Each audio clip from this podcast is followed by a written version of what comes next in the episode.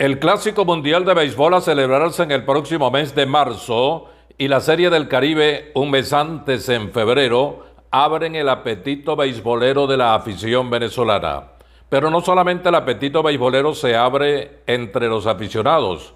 Hay mucho pelotero de grandes ligas, hay mucho jugador clasificado en ligas menores con auténtica calidad y hay prospectos de mucha valía que también están anunciando su presencia en el torneo venezolano a partir del próximo 22 de octubre. Esto nos está anticipando en un evento que va a tener 56 partidos en la ronda eliminatoria, una batalla interesantísima y sobre todo un nivel de calidad muy elevado en ese campeonato al cual estamos haciendo referencia. Hace podcast presentado por facilitobete.com, la mayor organización al servicio de su suerte. Pertuti Pizza and Lunch en Cabudare y Barquisimeto. Este es el episodio número 6 de Haces Podcast. Bienvenidos a través de todas las plataformas. Yo creo que estamos a las puertas de una temporada del béisbol profesional venezolano electrizante, emocionante. Lo que estamos a punto de evidenciar es otra vez como cada ciclo previo al Clásico Mundial, ese regreso de algunas figuras, peloteros de grandes ligas, de cartel, prospectos eh, de muy buena cotización en el sistema de grandes ligas y de ligas menores, todos ellos reuniéndose y buscando las posibilidades de actuar en Venezuela. Nunca, ni antes ni ahora se ha podido garantizar la participación de siquiera la gran parte de todos ellos, los que uno sueña con ver aquí en Venezuela. Pero claro que el contexto clásico mundial es un excelente motivo para tocar la puerta a los equipos, a las organizaciones y decirles, oye, yo quiero jugar en Venezuela. Esta oportunidad de prepararme, de llegar en forma, de llegar más en ritmo al Clásico Mundial en comparación a aquellos jugadores que terminan en septiembre o octubre, su actividad puede ser incluso un factor diferencial para el torneo de selecciones a partir del mes de marzo. Ahora en Haces Podcast, de lo que queremos hablar con ustedes, Alfonso Saer, el narrador, y que les habla Alfonso Saer Gómez, es cómo los equipos se están planificando e incluso algunos nombres que ya están confirmados que los propios jugadores quizá han dicho yo voy a estar allí y que podemos ir poniendo sobre la mesa para entender qué tan importante se puede ver desde ya un campeonato 22-23 para la LBBP. Alfonso. Sí, es eh, realmente divertido hacer un ejercicio con las posibilidades de tantos peloteros que vayan a jugar en el torneo venezolano. Por ejemplo, las Águilas del Zulia anuncian el regreso de Ender Inciarte y el retorno de una gran figura del béisbol venezolano como Carlos González. Zulia ha dicho que Ender Inciarte quiere jugar desde el primer día porque además le conviene un pelotero que está buscando trabajo fijo en el béisbol de grandes ligas o en clasificaciones menores.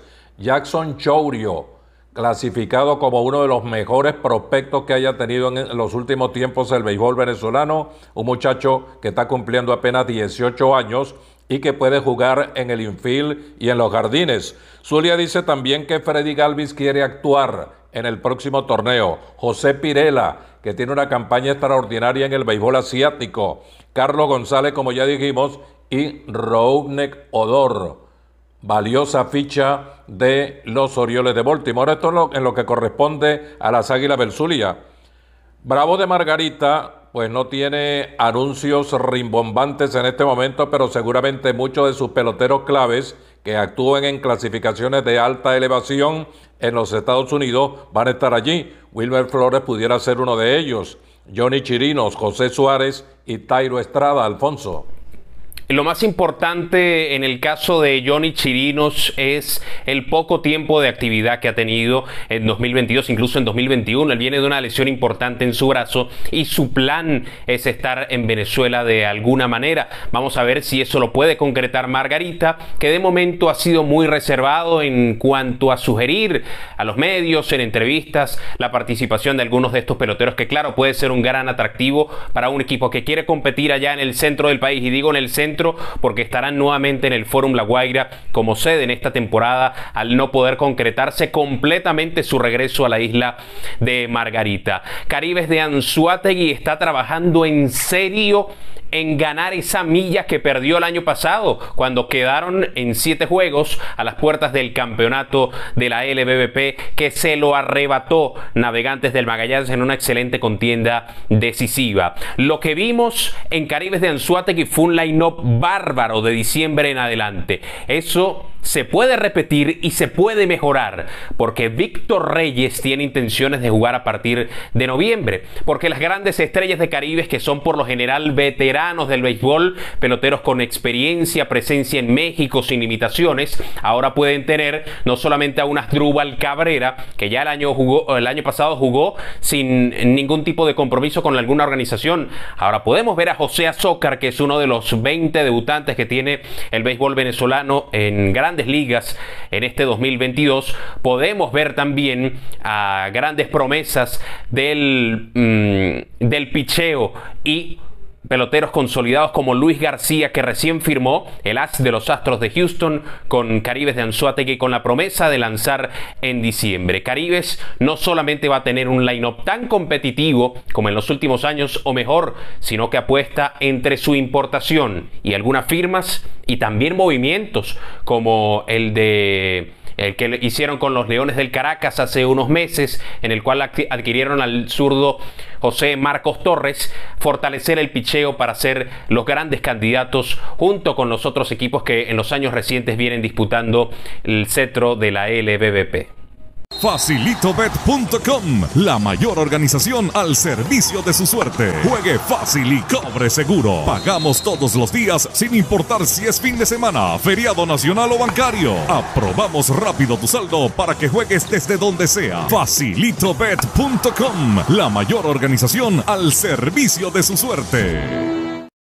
Otro de los equipos que recientemente ha tenido actuaciones brillantes, sobresalientes en la pelota venezolana es Cardenales de Lara. André Jiménez, que ha venido desarrollando una campaña brillantísima con los Guardianes de Cleveland, dice que jugará a partir de diciembre Jiménez ha empujado 60 carreras, 15 cuadrangulares y batea para 3-0-4 con el equipo de Cleveland en la Liga Americana. Sería una ficha de extraordinario atractivo con Cardenales de Lara. César Hernández le participó que quiere jugar también. El segunda base del equipo de Washington. El derecho Máximo Castillo, William Contreras, que ya vino el año pasado a jugar desde los Bravos de Atlanta, y Gabriel Moreno, que sigue siendo prospecto de Toronto. Además, Ildemaro Vargas, el recién llegado Hernán Pérez, Juniel Querecuto, en fin, hay peloteros de sobra en Cardenales de Lara, una nómina que estaría reforzada por los nombres que ya les citamos para la próxima temporada. Interesantísimo todo esto. Los Leones del Caracas han hablado con Germán Márquez, una ficha realmente difícil de ver acción por acá, pero él dice que quiere jugar a partir del mes de diciembre. Otro que quiere ver acción, Carlos Hernández. Gerardo Parra ha dicho que volverá a la pelota venezolana con el Caracas.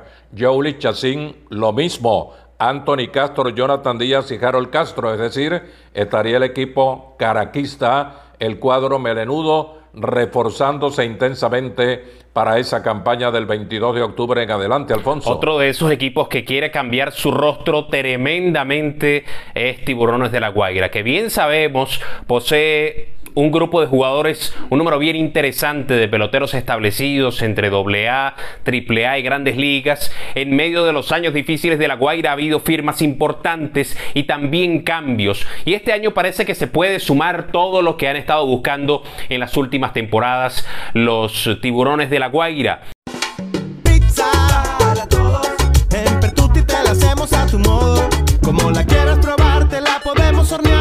Tenemos los mejores ingredientes. Deportes, conciertos, entretenimiento,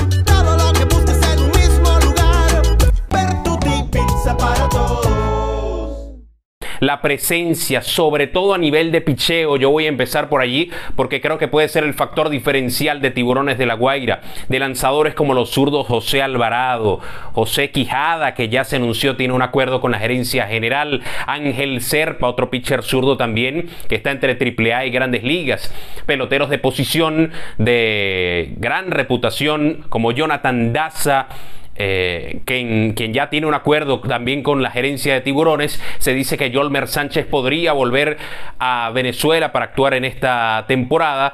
La Guaira está contando con Juan Yepes, uno de los debutantes de Venezuela en las grandes ligas que ha sido sensación por su poder, destruyó completamente AAA y está merecidamente ganando más tiempo en las grandes ligas con los Cardenales de San Luis. Son algunos de los nombres que no solamente se han asomado como lo estamos sugiriendo, es que realmente el grueso de estos nombres de tiburones ya está sobre la mesa. Esto en lo que compete a los equipos que no tienen ningún problema, tienen licencia para utilizar a jugadores del sistema de grandes ligas y ligas menores. La diferencia estará con navegantes del Magallanes y Tigres de Aragua. Hasta el momento en que les hablamos no tienen autorización de la OFAC para poder contratar para la próxima temporada a los jugadores que son reservas de esos equipos, lo que quiere decir que dependerá mucho no solamente de los experimentados, como ha ocurrido en los últimos años, de las firmas del acierto contratando peloteros del Caribe, de México, de circuitos independientes y de esos que queden como agentes libres luego de esta temporada 2022 y se puedan sumar de alguna manera a Magallanes y a Tigres. Bien para luchar por un puesto en el Clásico Mundial, bien para aprovechar esta vitrina que será la LBBP con tanto reconocimiento, tantos nombres de valor buscando un contrato para ellos o simplemente para divertirse en medio de lo que promete ser un espectáculo tremendo como mm, sucede generalmente antes del Clásico Mundial y creo yo para esta edición previa al Clásico 2023 con un ingrediente adicional muy importante porque el entusiasmo por el Clásico Mundial crece edición tras edición. Uno se imagina lo que piensan los aficionados del Magallanes con tener a José Altuve y Luis Arraez en los puestos más altos de una alineación. Eso lo sueñan los magallaneros y esperan simplemente en la Liga Venezolana de Béisbol Profesional, Magallanes y Aragua, que haya permiso de la OFAC para poder participar directamente con peloteros del nivel de grandes ligas y ligas menores en el torneo venezolano esa llamada, ese aviso o ese anuncio de la OFAC no llega, están esperando que llegue, se hace tarde otra vez en la pelota venezolana para Magallanes y Tigres, que en una situación como la que se está planteando, naturalmente que estarían en inferioridad de condiciones. El campeón Magallanes y el equipo de Aragua que ha hecho una serie de movimientos en la temporada baja, en la temporada muerta, trayendo y dejando ir a peloteros criollos de cualquier nivel. Es lo que está planteado hasta ahora en el béisbol profesional de Venezuela. Lo que sí se garantiza de pleno, de lleno, con toda seguridad, es que vamos a tener una campaña venezolana llena de estrellas, un béisbol de muchísima calidad y un atractivo particularmente especial para la afición criolla.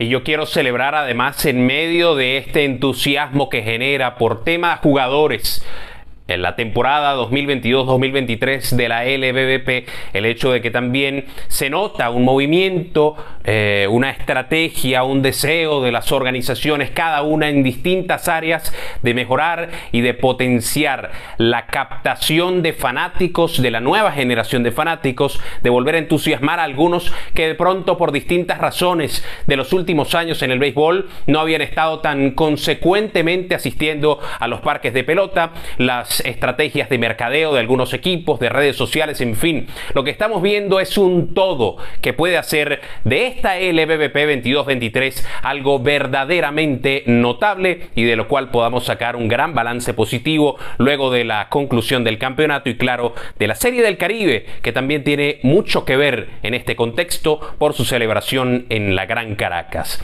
Esto es Haces Podcast. Gracias por acompañarnos en el episodio número 6. Estamos como siempre en YouTube, Spotify, Google Podcast, Apple Podcast, en Anchor, donde usted nos quiera ver o escuchar, allí estaremos para hablar de béisbol como a ustedes y a nosotros nos gusta. Hasta el próximo episodio de Haces Podcast.